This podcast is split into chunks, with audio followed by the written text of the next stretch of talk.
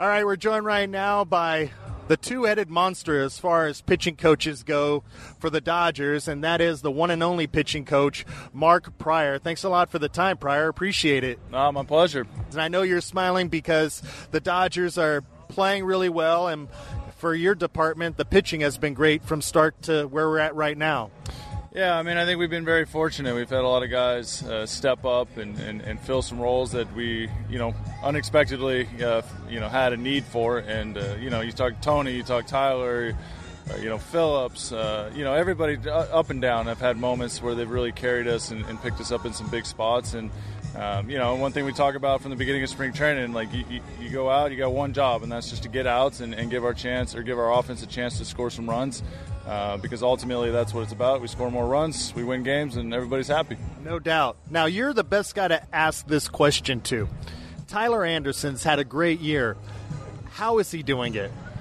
Well, I mean, I don't think, I think if anybody was truthfully coming into the year, probably even Tyler, you wonder, if he would be doing what he did this year, if we would have expected it. And it's probably, probably not, if we're just being truthful. But that being said, the underlying stuff has always been there. I mean, he's a guy who he relies on his fastball command, and it's been exceptional this year. The ability to throw down and away, up and in, all four quadrants. And I don't mean, just kind of get it in the general vicinity. I mean, you've seen a lot of the swings on some big, powerful right-handers, and it's just they're very awkward. And it's, in today's game, it's a pedestrian 90 to 93, and so – you look up and you see the radar gun. You're not thinking, this is a 99 Randy Johnson type fastball.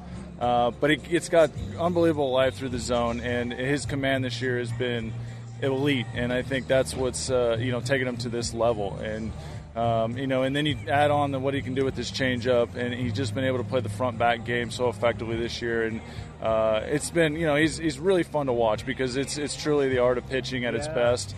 And I know today's game is, there's so much velocity and there's so much movement.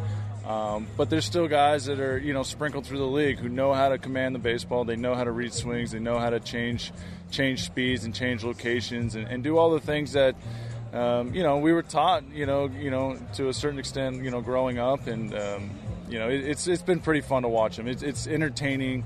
I think for a baseball purist is to watch him pitch every day. I'm going to ask this to you in the best-spirited way that I could ask it.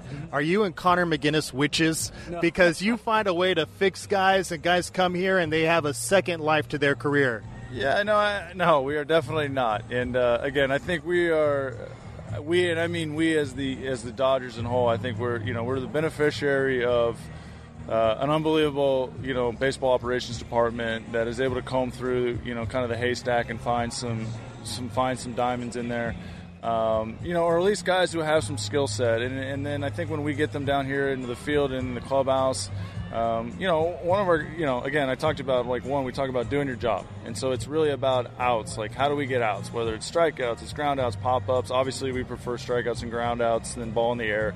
That kind of goes without being said, but we want them to be themselves, and we try to do our best job to establish relationships, understand what makes these guys tick, and everybody's different, whether it's Chris Martin the last few weeks, whether it's Tyler at the beginning of spring training, getting to know him, understand what makes them tick, and make sure that they're comfortable and confident, and then slowly just drip in some ideas, and ultimately, though, it's about them, going out there and performing, and we try to put them in the best position possible to succeed. We try to give them the amount of information that they can handle to help them with their arsenal, and kind of layer that into it.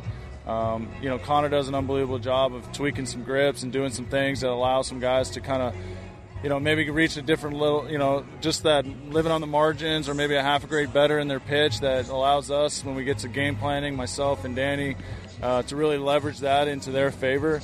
And we spent a lot of time on really trying to make sure that we put these guys in the best position possible as much as we can in the course of who's available and in the course of the game. And, again, ultimately it comes down to the player.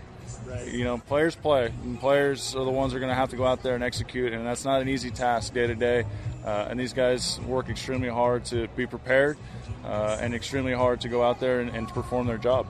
So does Mark Pryor. I see Mark Pryor grinding hours before first pitch. Hey, it's working. Baseball's best pitching staff led by Mark Pryor. Thanks a lot for the time. Always love talking to you, and you keep climbing my favorite Trojans list. Oh, good. It's a very short list, by the way. Thank you. I'm glad I got above Petros. No doubt.